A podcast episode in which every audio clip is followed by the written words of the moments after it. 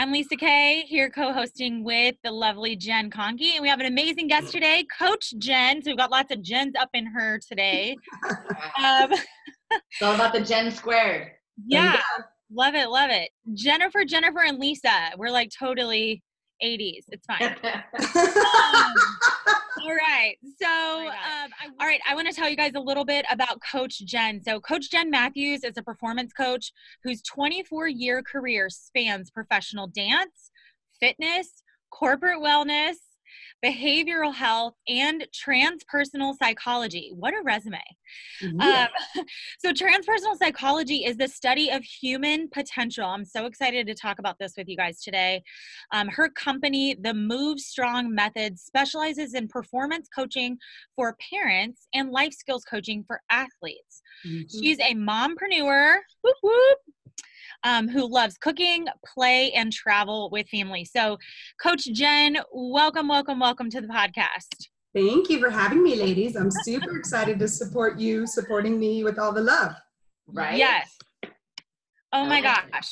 What an amazing background. So I'm sure our guests are thinking, our listeners are thinking, where's this even going to go? There's, we could probably talk for two hours. There's so many things. And even actually Coach Jen and I were on the phone, we just kind of fell in love with each other. So, like, she's amazing. She really uh, is. That's why I was like, oh my gosh, we got to try and get her on here. Thank, Thank you. joining us, Jen. She's like the soul sister you've always been looking for. So, uh, for our listeners, you guys are going to love Coach Jen. So, Jen, I just I want to take advantage of our precious time. So, let's jump right in. Um, mm-hmm. Tell us a bit about your background. So, you have a really interesting story and sort of how that led up to this transpersonal psychology focus and performance coaching for parents. Um, so, just dive in and kind of walk us through that.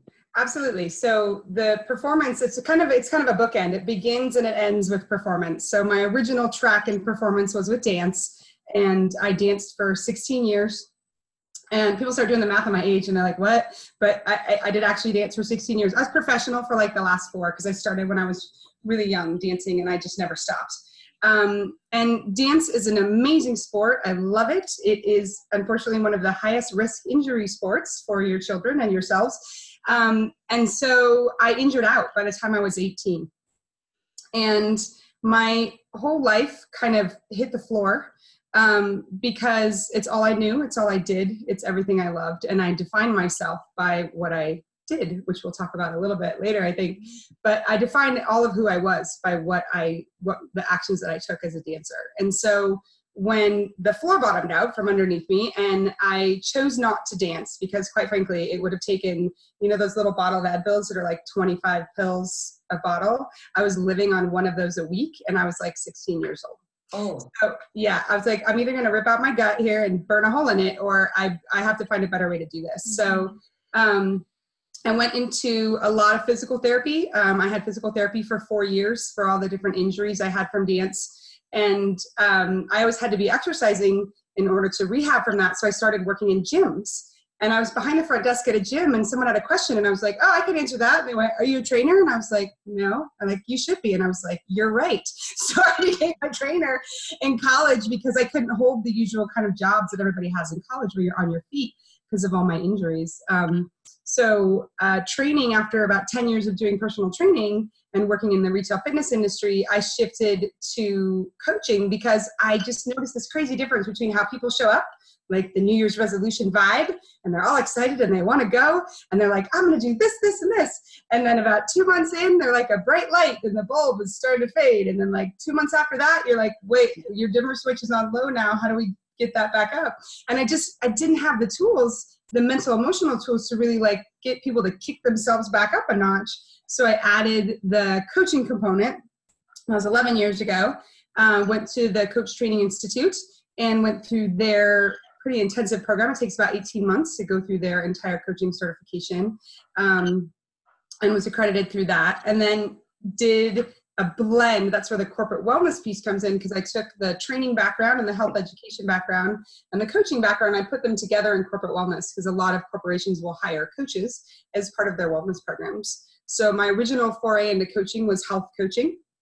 And I did that for five years, working inside oh, about 10 of the properties in Las Vegas. So from property to property, coaching everyone from the you know the ESL employee who lovingly takes out the garbage every day for all the people in Vegas. You don't don't even know how hard these people work, all the way up to the CFO of MGM. So um, it was a really broad range of experience there for coaching, and uh, I always get to this ten year point where I'm like, feel like I want some more.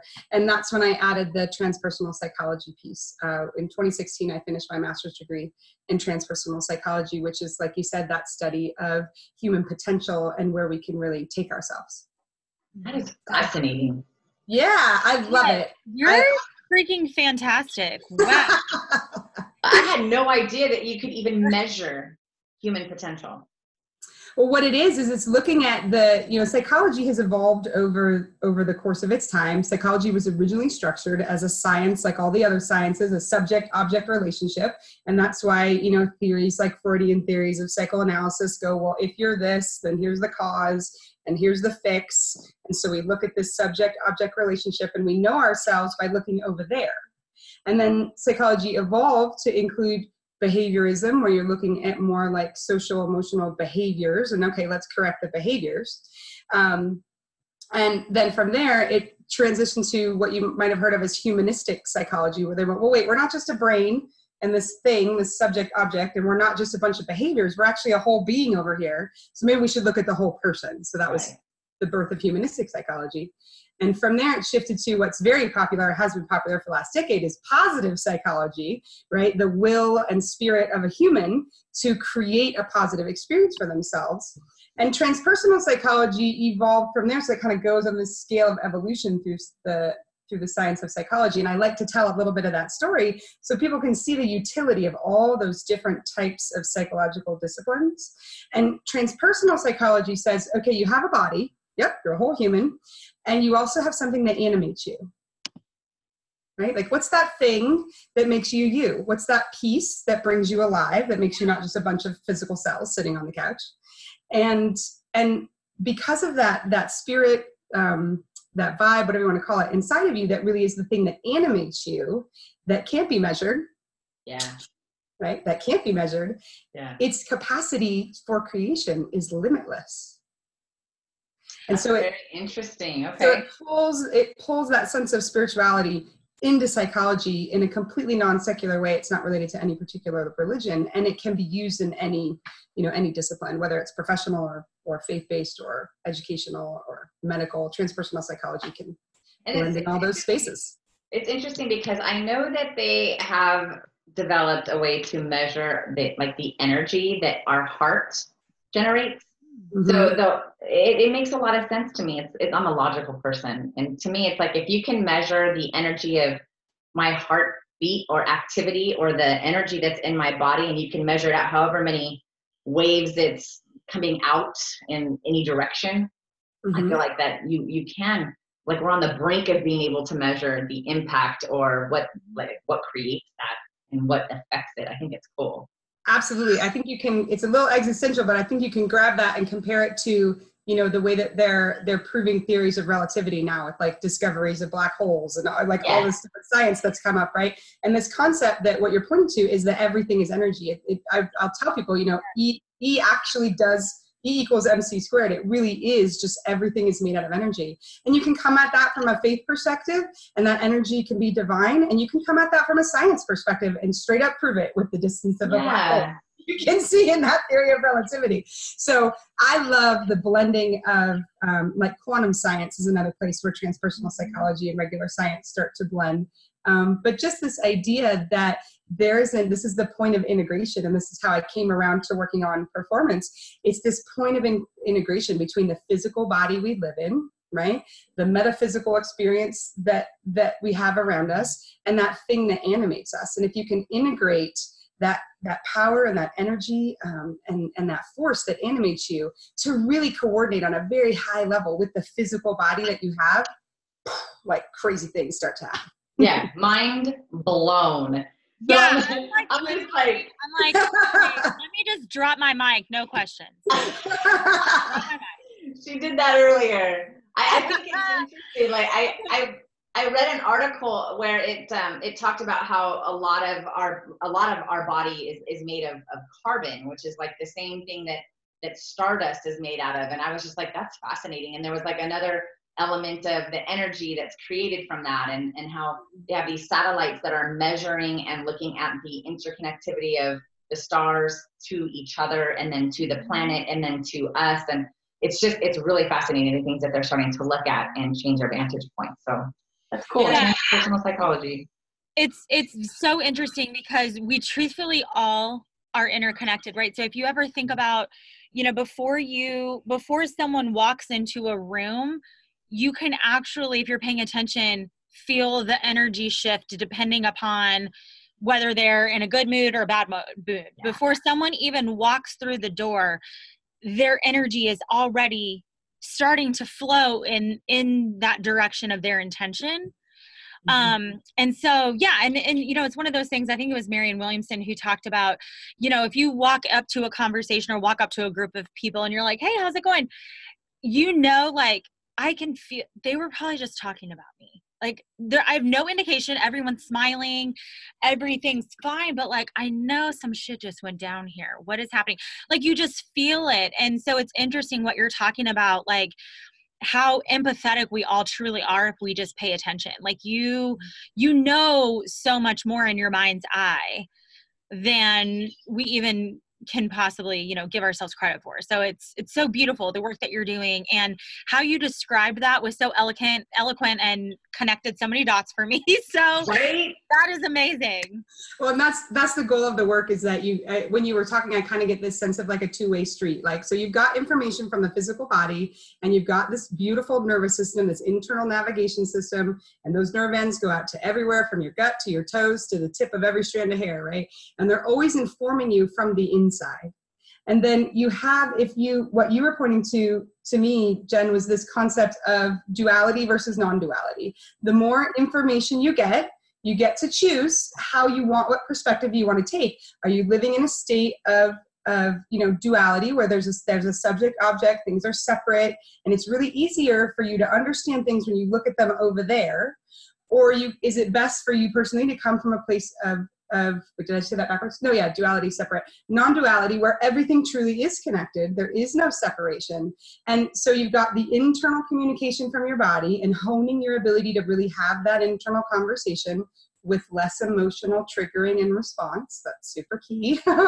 and then being able to receive the information from the outside. And if you can get those two things to come together, that it's like, oh, you just lock in to your ability to really be integrated and be mm, um, using that information, you know, kind of from all directions to not only your benefit, but the benefit of everything around you.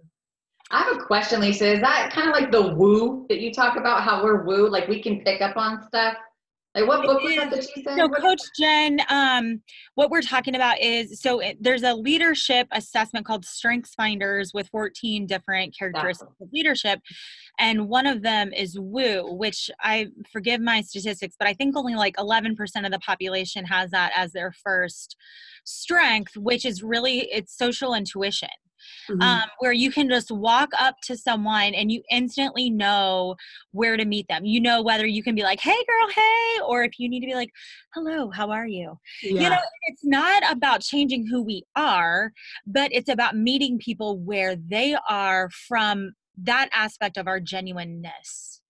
I don't know if I said that as eloquently, but right. So my my question with that, Jen, it's so funny. We're like wooing out together, girl, because yeah. I was going to ask about that. Um, Coach Jen, I wanted to ask you, where does psychology, what is psychology's view on intuition from a science standpoint? What what is that? Right? Because we finally have a leadership assessment that acknowledges intuition is a legitimate skill in how we lead, how we connect. Yeah. Which is amazing. So where does that overlap or interact with psychology? So, uh, so many things come up. I think that once psychology started to really engage with the whole human, right, in the beginning of that humanistic psychology movement, um, I really feel like there's an element there. All those theorists, if you kind of read back through the, the, the theories of, and, and actually, if you go even way back to the beginning, like Freud just didn't finish his work. Freud acknowledged that there is an element of human experience that he hadn't studied yet. And it was an immeasurable, intangible, untouchable thing that was like the next i feel like star trek the next generation of his you know exploration and so i think psychology has always acknowledged that there's an element of human experience that couldn't be measured originally by that traditional scientific structure um, where you have a subject and object and one thing is helping you define one compared to the other. Um, but increasingly there's there's more and more room for the concept that um, that the spirit in you that animates you and the the aliveness the the energy that makes you really alive in this world is fundamental to who you are as a person. It's not just something. So it's grown over time in its acceptance of the concept of the intangible parts of human experience being fundamentally important to how we grow and develop. That is, so cool. does that answer your question? It is. It makes sense. It's fascinating. Now my next question is when you when you started this business of helping people with this how mm-hmm. do you find people that either a need it are aware of it want it like how, how do you talk to me about lead generation for you jen if you don't mind. Absolutely. My, i think for me one of the one of the biggest things i had to do for me personally for my business was niche it down. I had to niche it down to an audience and say these are my people this is my tribe. Um, and I, have coached, like I said, I did the health coaching thing. I've done corporate coaching. I've done exec, you know, coaching with executives and directors. So I've done coaching like all across the board with different populations. And it's not like I don't have those clients anymore. I still do coach those individuals. But the niche of what I do now is focused really from the life experiences that I've had. And I think that happens with a lot of people's work, right? Like we swing around to um, wanting to work in the places we've come from to maybe ease the journey or or flatten the slope. So it's not such a steep climb for the people that come after us. Um, as an athlete um, i know that the truth that no one talks about in sport is that you will stop playing. And it's a hard truth and people always go i don't want to hear that. But the reality is every athlete stops playing and they use it as an excuse to not develop personally they use the, that their fear stops them because they get attached to a role. And um, lisa you were gonna we were talking about i said something about loving people and identity um, crisis and so i'm gonna play with that for a minute. Yeah. Um, in the sense of athletes lose that state of action that helps them know who they're being. And they have to ask the question it's required to ask the question now what? And where am i going to go from here and the unfortunate thing I see over and over, you've seen it in Michael Phelps' story and you've seen it in a lot of other athletes' story, is all of this amazing developmental work they did, they drop it like it was nothing. And like the sport is what made it happen. And then they walk away and try to start from scratch. And I'm like, no, no, no, wait a second, hold on. The sport doesn't make you you make the sport. The sport is nothing without you. Right. So it's instilling in the athlete the value and, and the inherent characteristics that sport turned on in them. It's just a light switch.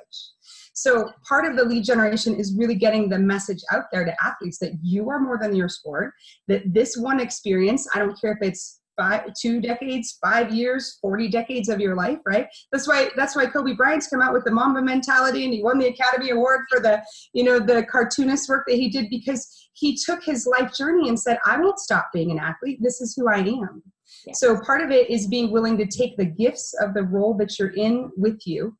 And that's what i learned to do in my journey as an athlete. So i go out and i speak to at uh, schools and student groups and parent groups about the fact that you are so much more than your role defines you as.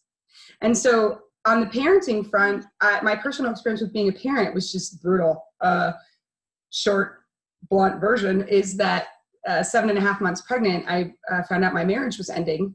A month later, my husband left, and I was alone. And, and he needed to. It's all good. Like separation happens for a reason. Um, and we co-parent as best we can now. But I was alone with the baby, my first baby, um, in a big house. And then the day I went back to work, I lost my job. I mean, so I had another one of those like the fall I, I was let go of. Um, uh, for happens more than you know. Yeah, exactly. Like the floor fell out, and I and so I was like, "Oh my God, I'm here again. I'm on the floor again." And I was like, "I'm not starting over this time. I have way too much good stuff. I'm not starting from scratch." So my lead generation comes from really helping people see that the experiences that they've had have just been the switch that turns on what they need to move forward. Yeah. And I work with parents because they get stuck in the tunnel of being a parent either forget or lament who they wanted to be before those kids came and feel like they're never going to reach it. And I'm like, uh-uh. crisis. Identity crisis. Exactly, identity crisis. Girl, we have a collaboration we need to do. So there's okay. something baked into that because we'll totally talk more. Because yes, there are so many parents who, you know, and we and you and I have both been there where we're like, who the hell am I now? Yes. hell, who am I? I've got puke on me. I haven't showered in three days. I've, you know, have had the same sheets on my bed for a month. What the actual F is happening? So yeah. Okay, more to come. We'll go back to the subject. Well, and that vibe happens over and over again, right? Like your kids hit your kids hit the end of preschool, and you're like, oh my god, they're going to kindergarten. They don't see as much. Now what am I going to do?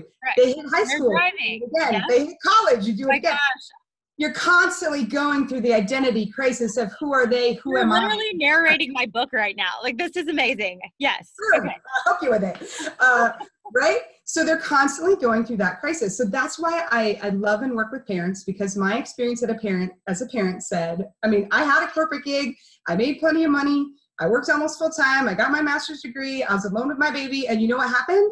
I got sick.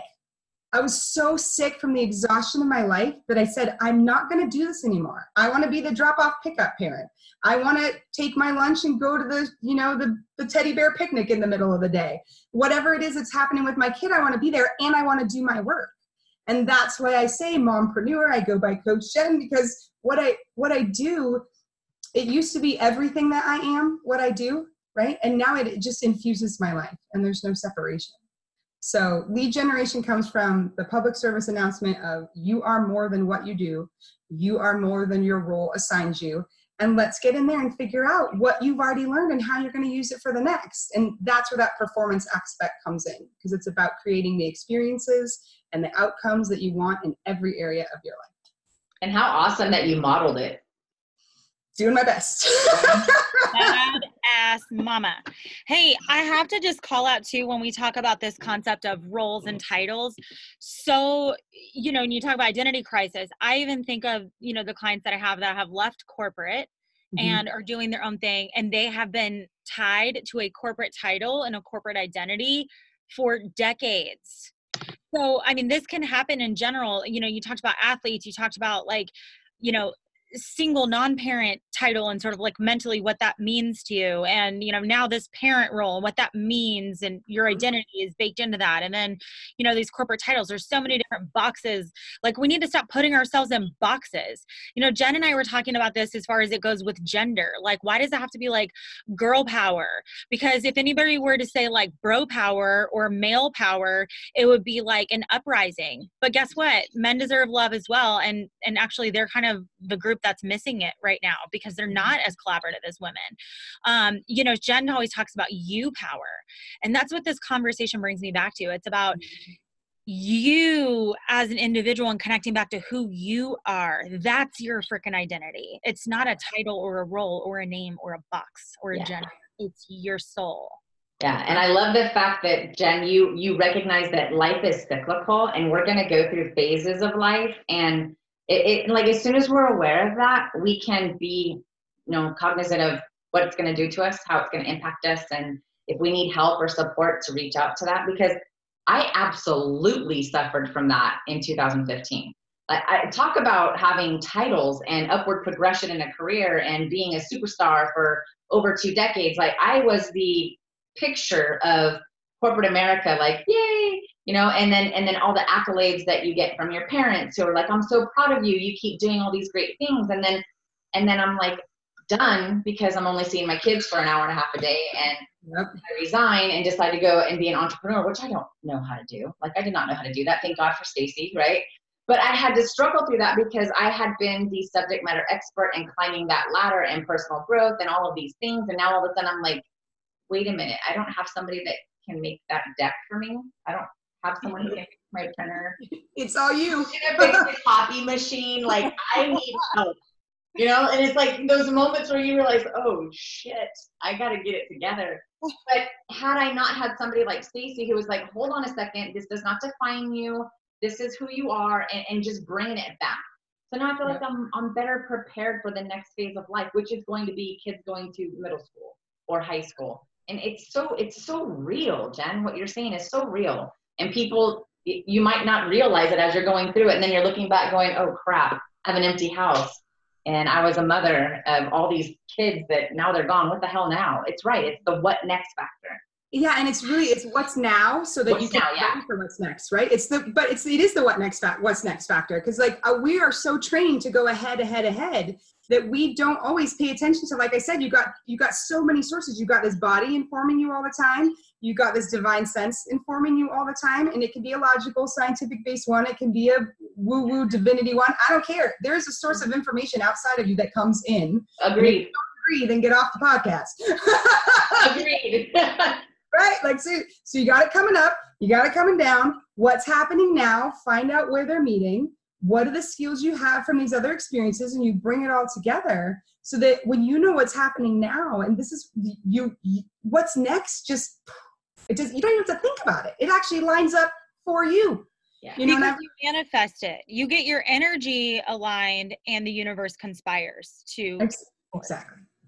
And that's why i love working with people in this state of kind of like identity crisis or transition or challenge of who am I? Where's this going? How am I supposed to do this? Now, what do I do? Right. So I love the athletes because they're so lost. They've been spoon fed exactly what they're supposed to do from day one to day a million and whatever.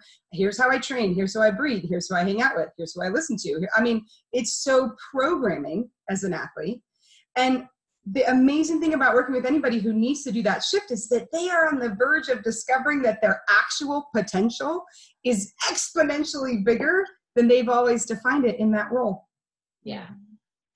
So jen coach jen i have to ask when when we you know initially connected you said that there is one specific thing that is holding people back and i told you don't tell me because i want you to save this mm-hmm. for the the podcast. You said there's the number one thing that is holding people back eh, you know from reaching this highest level of potential or realizing this highest level of potential what comes to mind for that now? Like what you know what what can you share that we can sort of start to be on alert for? Journey. Mm-hmm.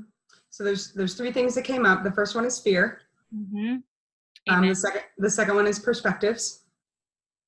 Mary poppins it's all in how you look at it. Um, and the third one is self-love. Um, the fear will tell you there's only one way and it's a very seductive story, a very seductive story. Because depending on what your circumstances are, when fear says this is the only way it's going to go, and you're already in a state of scarcity, or I'm not sure, or doubt is on, or right, just you're not necessarily in a very clear place, when fear says this is the only way it's going to work, you'll believe it. It's the same reason people follow dictators. They go, This is how it's going to work, and you do what I tell you to, and you make it simple and easy. Your fear makes it simple and easy, straight like dictators. So you you don't you lose your sense of self when you can't separate your fear from what do I think. And there's a super simple coaching practice that is a little bit silly, and it's the reason it works. If you're a Harry Potter fan, it's like turning the boggart into the funny thing to make you laugh. And then all of a sudden, the boggart that came out of the box that became your scariest thing isn't so scary anymore because you turned it into a spider or put it in grandma's clothing it's one to acknowledge that you know what I mean. Like if you've seen that Harry Potter, you know what I'm talking about. So sorry, I have little children who watch Harry Potter all the time. Um, but what I'm talking about is the ability to acknowledge your fear separate from you, and that takes perspective. That takes the ability to watch your fear like it's a movie on a screen, animate it in your mind. You can write it down, you can draw it, you can pick any creative medium, but you want to say, what is the story of my fear? And go ahead and get that story out so you can see it. Because once it's over here and you're back here watching it, you'll begin to feel yourself and you'll begin to know, am I afraid or is it just my fear? Hey Jen, in this in this um, illustration, are we associated or dissociated? Like, do we see? Is it GoPro? We can see out of our own eyes, or are we seeing ourselves within the story of fear? I'm just trying to no, that's a great that's a great question. It's going to show up differently for different people. A lot of times, most coaching will disassociate it, which means that they'll make it a character, a place, or a thing, right? Um, and so you just make your fear a noun. Like one of my favorite fears ever was the Tasmanian devil. I said, "What does it look like?" What's the story? My and my client said well it's making me rush. It's pushing me. It's telling me i don't have time. It's telling me i don't have enough. And i'm like cool. What does that feel like? It feels tight. It feels fast. It feels it feels spun. And i'm like what character is tight fast and spun? And they're like tasmanian devil. And i'm like great. So now i need you to let the devil spin and just listen to what it's saying and take a step back and watch. And when you have that practice of right can you feel it? You actually get to separate from the story that's happening in your body with this visual physical reference you've now given it something concrete like tasmanian devil. And when it comes up you'd be like oh there's my devil. And you I just had a few choice words for that little devil. Do you have one that says i have no time no yeah. i don't know. I just i was envisioning what you're saying and how you literally can now step back and look at your fear and say hey listen a-hole. I'm done, you know, I'm done having you inform my thoughts. Like back away. You know, it, it allows you to give it like this energy of disconnection. I love it. I think it's great. I can completely visualize what you're saying. And that allows you to have perspective to see. And sometimes with in coaching, it's often called a gremlin or a saboteur. Like sometimes you do, you need to create separation from that. But I find more often than not, this is what's the third piece with self-love. I find more often than not than not that in the long run, there's two things you're going to do. First, well, three things. First, you're going to play that game where you separate and you get a sense of what is this thing? What am I dealing with? What's its story? Write down the story, make it a color, write down how it feels, like really know the experience of what that thing is doing to you. Yeah, like hit every modality, right? Totally. If you're a visual person, draw it. If you're an auditory person, listen to it, right? If you're a kinesthetic person, get up and spin around like the devil and then stop and see how you feel. I know it sounds crazy. No, but it's true. so, yeah, I mean, this is what Jen talks about in her um, Seven Steps to Influence. That's a, a big part of that. So, it's awesome. Yeah. Jen, it is. Yeah. So, once you do that separation, then it's time to talk to you. Then it's time to talk to you and go, okay, what do I think? what do I think about, let's say it was um, deadlines, Just random, let's deadlines. And someone who can't ever meet a deadline, they have a fear about a deadline, they always get freaked out when there's a deadline, then they don't get anything done, and they skip past it and deny all these, these major accomplishments they would have had because they can't meet a deadline. But the fear has a story about the deadline. They go, okay, well, what do I think about a deadline? And now you can build your own story. You can creatively, literally build your own story separate from the Tasmanian devil and then the, the third piece of integration from that that takes some time is learning to love both. Because rejecting that that fear and rejecting that Tasmanian, you can do boundaries, be like, back off. But rejecting it entirely and saying, get out of my life, is you saying that to a piece of you. Hmm. Yeah, that's true. You can't ever you can't ever get rid of it, but just in the way that you can learn to collaborate, work, and even use it as a friend. I mean, my fear is my friend now. I'm like, what's up? I feel the spidey senses, the hair standing up what do you want me to pay attention to? Mm-hmm. And I work. You learn. You learn from it. So true. It's. I mean, fear serves its place. I mean, fear is aiming to protect us. I don't know. I mean, you you have the psychology degree, but I don't think our fear is like, hey, how can I screw them today? You know, how can I?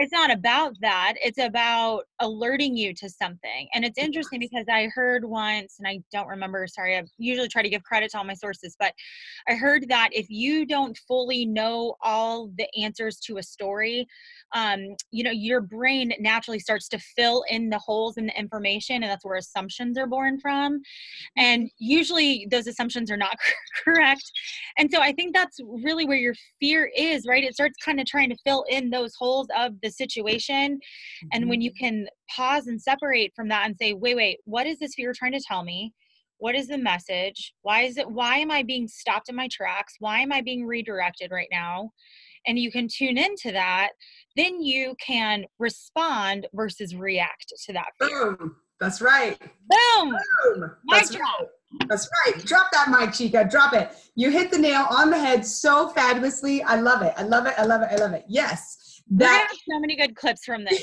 There. this is so. I mean, I think this is so helpful. I think this literally could be life changing for so many people. So it really and, can. And sometimes it's fear, and sometimes it's doubt, and sometimes it's right. So like the move strong method has a model and and that's one of the ways that you're able to do this process Say over and over what is that you said, move, you said move strong has a model on how to get oh okay walk, walk us through that one more time say that again jen Absolutely. So you hit the nail on the head with what you were saying in terms of your ability to collaborate and become friends with the emotional experiences that you have previously tried to avoid, cut out, murder, push down, suppress. Uh uh-uh. uh What happens when you keep a child quiet? Well, but it breaks my heart that you just said that because it's so unnatural. Yeah. Exactly. Yeah. That voice, all those emotions, need you to listen. They want you to listen. They're part of who you are.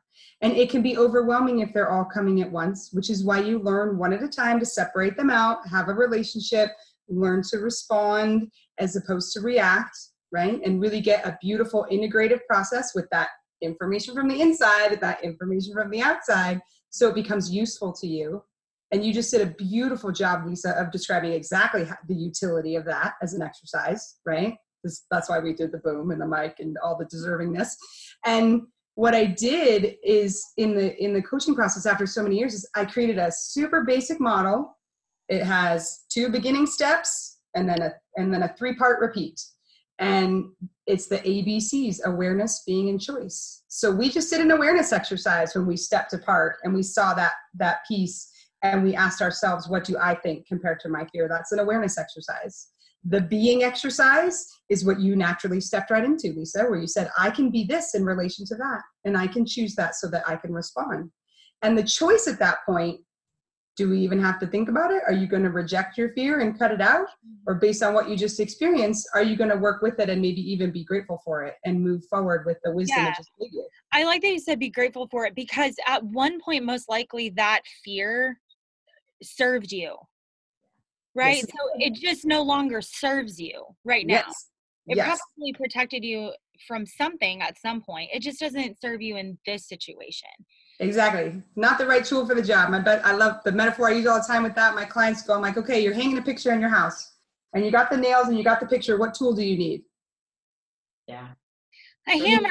Yeah, oh, I know. Thank you for answering my totally ridiculous, obvious answer question. You need a hammer. Okay, so you hang the pictures, you get that piece done, and then you have a sink full of dishes. That's next. Now you go to the sink, but you don't drop the hammer. What happens to your dishes? Yeah, well, I'm going to be washing them with a hammer. You're going to crush them. You're going to explode. You're going to break them. Try right. You're just they're going to explode. And so, what happens to you when an emotional tool that has served you in the past comes to you in the present? Does it feel like it might make you pop or lose your you know what? Mm-hmm. Yes. Same thing. You're just the the wrong tool is there in the present because it autopilots in, and so as we become aware of it, we can choose how we want to be with it. Like we can establish who we're being with it, and then our choice to, uh, to respond comes naturally. And that's and so, the beauty of coaching is that you know you help give people all these variety of tools so depending on the situation they can say i need the hammer I need the the dish cloth. I need what have you. So mm-hmm. I might even need my Tasmanian my Tasmanian devil. Get in here and back me up. Make me fierce because I need my fear right now so that I have that vibing energy to be fierce. Mm-hmm. Who knows? Maybe you can use it to help you. Yeah. So Jen, if somebody Woo! from our audience wanted to reach out to you and and get help with this, how how do they contact you? What is it? What's it look like to get a hold of you? You know, uh, email or text is totally fine. I think it's just the, the easiest way to do it. A lot of some people will connect on social media, which is fine too. So email is jen at movestrongmethod.com, just like they said, M-O-V-E strongmethod.com, jen at movestrongmethod.com. Um, the phone number to text is 805-244-6878. And um, on social media, you on Instagram. Yeah, yeah, thank you, sweetheart. So Move Strong Method is on Instagram, um, and then the Facebook page is Coaching with Jen Matthews. Uh, okay. Uh, there's a little bit of a two brands in one. There's Coach Jen, and then there's the brand of Move Strong Method. So Instagram is Move Strong Method, and Facebook. Which what happens is most of the most of the athletes that I work with are on Instagram, and most of the parents that I work with are on Facebook. So that just, right. That that makes sense because they have two different. Yeah, two different users. Well, Jen, this has been an absolute lesson in life, and um, you know, I feel pretty confident this this message is going to teach someone, influence someone, multiple people actually, and help them to have more perspective on sort of what they're navigating through. And Oh my gosh. I Jen and I just like our pre-screen, I think Jen and I feel like we could talk to you for another two hours. So, yeah. On behalf of our listeners, we'll do it again. yeah, no, for sure. And I'm going to reach out to you for a collaboration because I think this piece around self love, like, there's so much to be taught there. Um, so that we can begin to heal ourselves and and blossom. So this has been wonderful, amazing. Thank you everyone for joining us. Um, and yes. yeah, forward to uh, sharing this with our listeners. You are so welcome. Can I throw one more freebie out yeah. there for them? yeah, please do. In in honor of that self love piece, um, one of the one of the fundamental tenets of the Move Strong method is called self service first, and it's the theory that when you do at least one thing, it doesn't matter how big or small. It literally doesn't matter how small. When you do one thing for yourself first, that's the way that the cup fills, so that the overflow can touch the rest of the world and have the impact that you want to have. So on the website, movestrongmethod.com is a freebie that's about building your base. It's about building the base of strength that you need to move forward. And so um, you can scroll down and there's just a little sign up there. You just give your email and then you get a, a full, it's the uh, just the basic of building your base um, for cultivating that self-love and taking care of yourself first. Cool. Everyone, please go download that. Everyone could use a dose of self-love. So Coach Jen, you're amazing. Thank you so much. Thank you, ladies. It's so much fun to play with you. Thanks, All right, everybody. Have a good one.